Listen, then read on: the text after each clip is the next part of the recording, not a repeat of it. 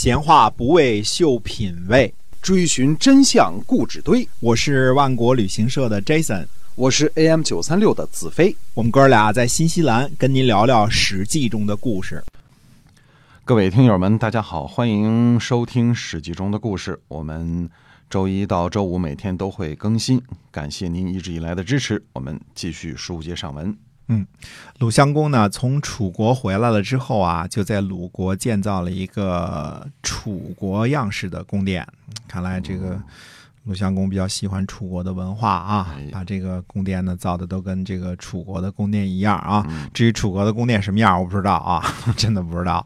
那么，呃，叔孙木子，也就是叔孙豹，他就说呢，他说。国君呢是喜欢楚国呀，所以这个建造了这个楚国式的宫殿啊。那么如果不能再一次回去楚国的话呢，恐怕要死在这所宫殿里吧？那太喜欢这所宫殿了啊！公元前五百四十二年夏天六月，鲁襄公轰就死在这个楚国式的宫殿里边了。嗯，就轰了。那么。嗯，这个轰了之后，有个出了个什么事儿呢？这个叔仲代，书仲代就是前面讲的这个书仲氏啊。那么，呃，他这这这这个时候的家督，那么书仲代呢，就偷了鲁襄公的这个大玉璧，嗯，交给那个驾车人，交给司机了，你帮我拿着，放在他怀里。出宫之后呢，又从他怀里取走了。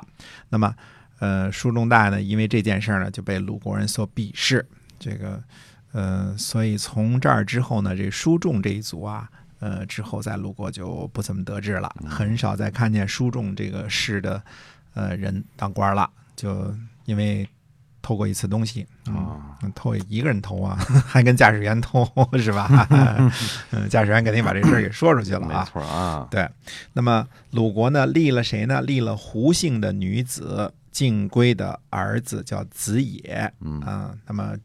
这个这个晋贵生的这个儿子叫子野，这个子野呢就住在季氏的家里。我们说胡姓也是归姓啊，这个也是这个呃女字边一个为人民服务的为这个归啊，胡姓、归姓、陈姓、田姓，呃，这都属于这个呃，还有这个呃满，所以这个都是陈公胡满的后代啊。但是它记载的时候，这个“归”呢，继承这个“归来”的“归”啊，区别于那个女字边一个为人服务的“为”的那个“归”啊。那么这个子野呢，就住在这个季氏的家里。子野呢，由于哀伤过度，九月份也卒了啊。这个即即将继位的这个太子也 也卒了。哎，太子死了，这个不久，鲁国的孟孝伯呢也去世了。所以，呃，鲁国这段。这段时间这个丧事比较多啊，那么鲁国呢又立了谁呢？立了晋归的妹妹的儿子叫公子仇，那么这个呢就是后来的鲁昭公。嗯，鲁国的国君好像在位的时间还都挺长的啊，一般来说都是挺长的。嗯，也有那种极端短命的啊，像这个太子这回这个还没来得及继位呢，就完了，完了就足了。哎，那么立鲁昭公的时候呢，这个叔孙豹啊，就叔孙穆叔啊，他就不同意。这个叔孙豹就说呢，说这个太子死了，有同母的弟弟呢，就立这位弟弟。那这都是嫡出的，因为啊，如果没有呢，就立这个年纪最长的；如果年纪一样大呢，就立贤能的；如果贤能的程度相仿呢，那就占卜一下。嗯，这是当时的这个宗法制度的要求。看来啊，这个这么选择后代的，如果不是嫡子的话呢，何必非要立晋归妹妹的儿子呢？嗯，从这儿我们看出来啊，这个呃子野呢也不是这个嫡子，嗯，也不是这个这个。金龟啊，金龟也不是这个正牌的大老婆，对，哎，而且这个人呢，就说这个这个鲁昭公这个人啊，说这个人呢，居丧不悲哀，父母死了呢，这个脸上呢还显出很高兴的样子。这个人呢，守孝没有礼法，说这样的人呢，少有不为祸患的。如果真立了他呢，估计将来季孙氏可有的忧虑了。嗯，因为季孙氏是当政大臣嘛，对吧？呃，季武子不听，终于呢就立了这个鲁昭公。等到下葬的时候呢，已经给这个鲁昭公啊换过三次这个丧服了。嗯，这个换了三回了。可是这丧服呢，到下葬的时候还是脏兮兮的。嗯，这时候鲁昭公呢已经十九岁了嗯，还是童心为民啊，这个所以这个爱玩是吧？爱爱玩，嗯所以老把衣服弄得脏乎乎的嘛，嗯对吧？嗯，所以君子呢知道这位国君呢不能够善始善终。那么在鲁襄公薨的那个月呢，郑国的子产陪同郑简公去晋国。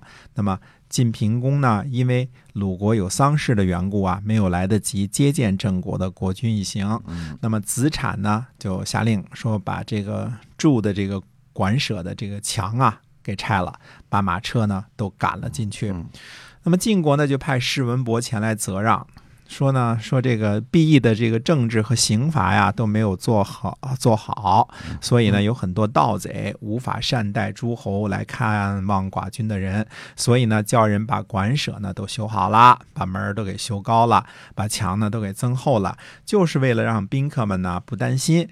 先生，您现在呢把这个围墙给弄坏了，虽然您的这个随从可以护卫啊，但是让其他的诸侯们怎么办呢？对吧？未必每个诸侯都那么多护卫嘛，对吧？？呃，毕义呢是盟主，所以呢修葺馆舍以待宾客。如果大家都把墙给拆了，呃，怎么执行这个恭敬的命令呢？嗯，责问他，你为什么呀？为什么把我们家墙给拆了？对吧？嗯，是，哎，子产呢就回答说：“他说毕义呢是小国嗯，夹在大国之间，随时呢可能遭到侵伐和索求，所以呢不敢安安稳稳的这个居住，在家里睡大觉不行啊，所以把毕义的赋税啊，这个搜吧搜吧都给带来了。”嗯，正好赶上呢，这个执事大臣呢，时间不巧，还没有得到见面的机会，又没有得到命令说什么时候召见我们，嗯也不敢呢把供奉送上去，也不敢呢铺路在这个野外，对吧？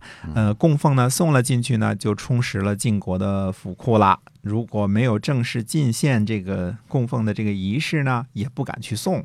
铺路在外边呢，又怕什么燥热呀、寒湿啊损坏了贡品，那就加重了毕义的罪过了。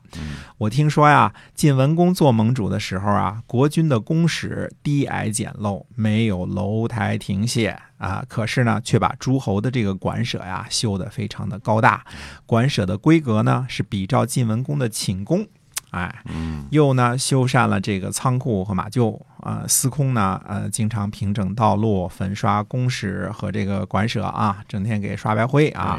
那么诸侯和宾客到达的时候呢，这个庭院里边呢都设好了照明的火炬、取暖的柴火，呃，仆人呢就检查这个房间，呃，车马呢都安排了地方，呃，宾客呢、从人呢都得到照顾。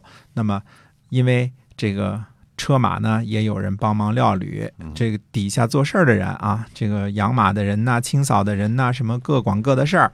哎，百官呢各自陈列好自己的物品，招待宾客。就算没有宾客的时候呢，各项事情呢也都不会荒废。大家呢，这个呃有福同享，有难同当啊。然后有事情的时候呢，就加强一下巡逻。那么。晋文公呢，就教导其他诸侯的无知，那么体恤其他诸侯的不足，所以叫什么呢？宾至如归啊，这个词儿从这儿来的啊。这个宾至如归，就是这个宾客来了之后，就跟到了自个儿家一样，对吧？宾至如归。那么诸侯呢，也不怕灾患，不怕盗贼，不用担心这个燥热还是这个寒湿啊，什么都不用担心了。现在呢，晋国的同堤之功啊，数里啊，这个。很很大啊，连绵数里。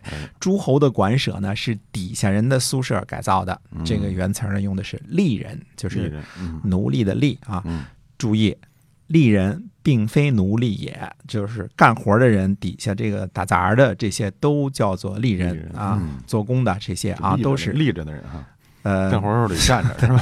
吏人 啊。就是就底下人的意思啊，不是不是说必须得是奴隶啊，这是牵强附会啊，说嗯愿意好不容易看见一个吏啊，奴隶的吏啊，你这赶紧为奴隶制这个 加砖添瓦，这这这瞎掰呢啊。那么现在呢，这个馆舍呢都是底下人的宿舍改造的，大门呢进不了车，盗贼攻行，没有好的戒备，不知道什么时候召见我们，何时给我们下命令。如果不拆毁墙院，无法保存进贡的贡品，这会加重我们的罪过。请问执事，您会怎么样命令我们呢？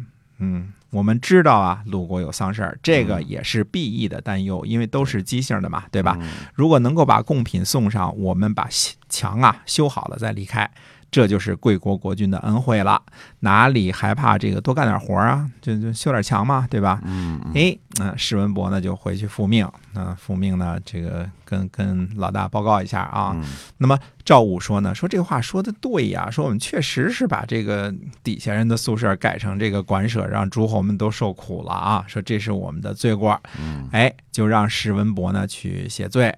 那么晋平公呢见郑简公的时候呢，呃，礼有所加，就是往上加高了一个礼节的等级啊。那么宴会的规格呢也抬高了，之后呢才送走郑国人。啊，这个呃晋国呢又重新建造了诸侯的馆舍，那么把原来那个。那个宿舍改的那个啊，给那个什么了，哎，嗯给这个看来又重新建造了馆舍。那么杨蛇书相就说呢，他说这就是啊好好说话的一个很好的例子呀。说子产的文辞好，所以诸侯们呢都受益了。说一定要注意这个言语的修辞啊。啊，说话要会说哈。哎，说话会说，原来住三星，现在住五星了，嗯，就这么这么一档子事儿。由于鲁襄公薨呢，那么这一年呢，这惹出了这个这些事儿，还有这个去郑国纳贡的一个细节。那呃，接下来呢，这个我们其他的故事呢，下次再跟大家接着说。好，我们 今天啊《史记》中的故事呢，先跟您聊到这儿，感谢您的收听，我们下期再会。再会。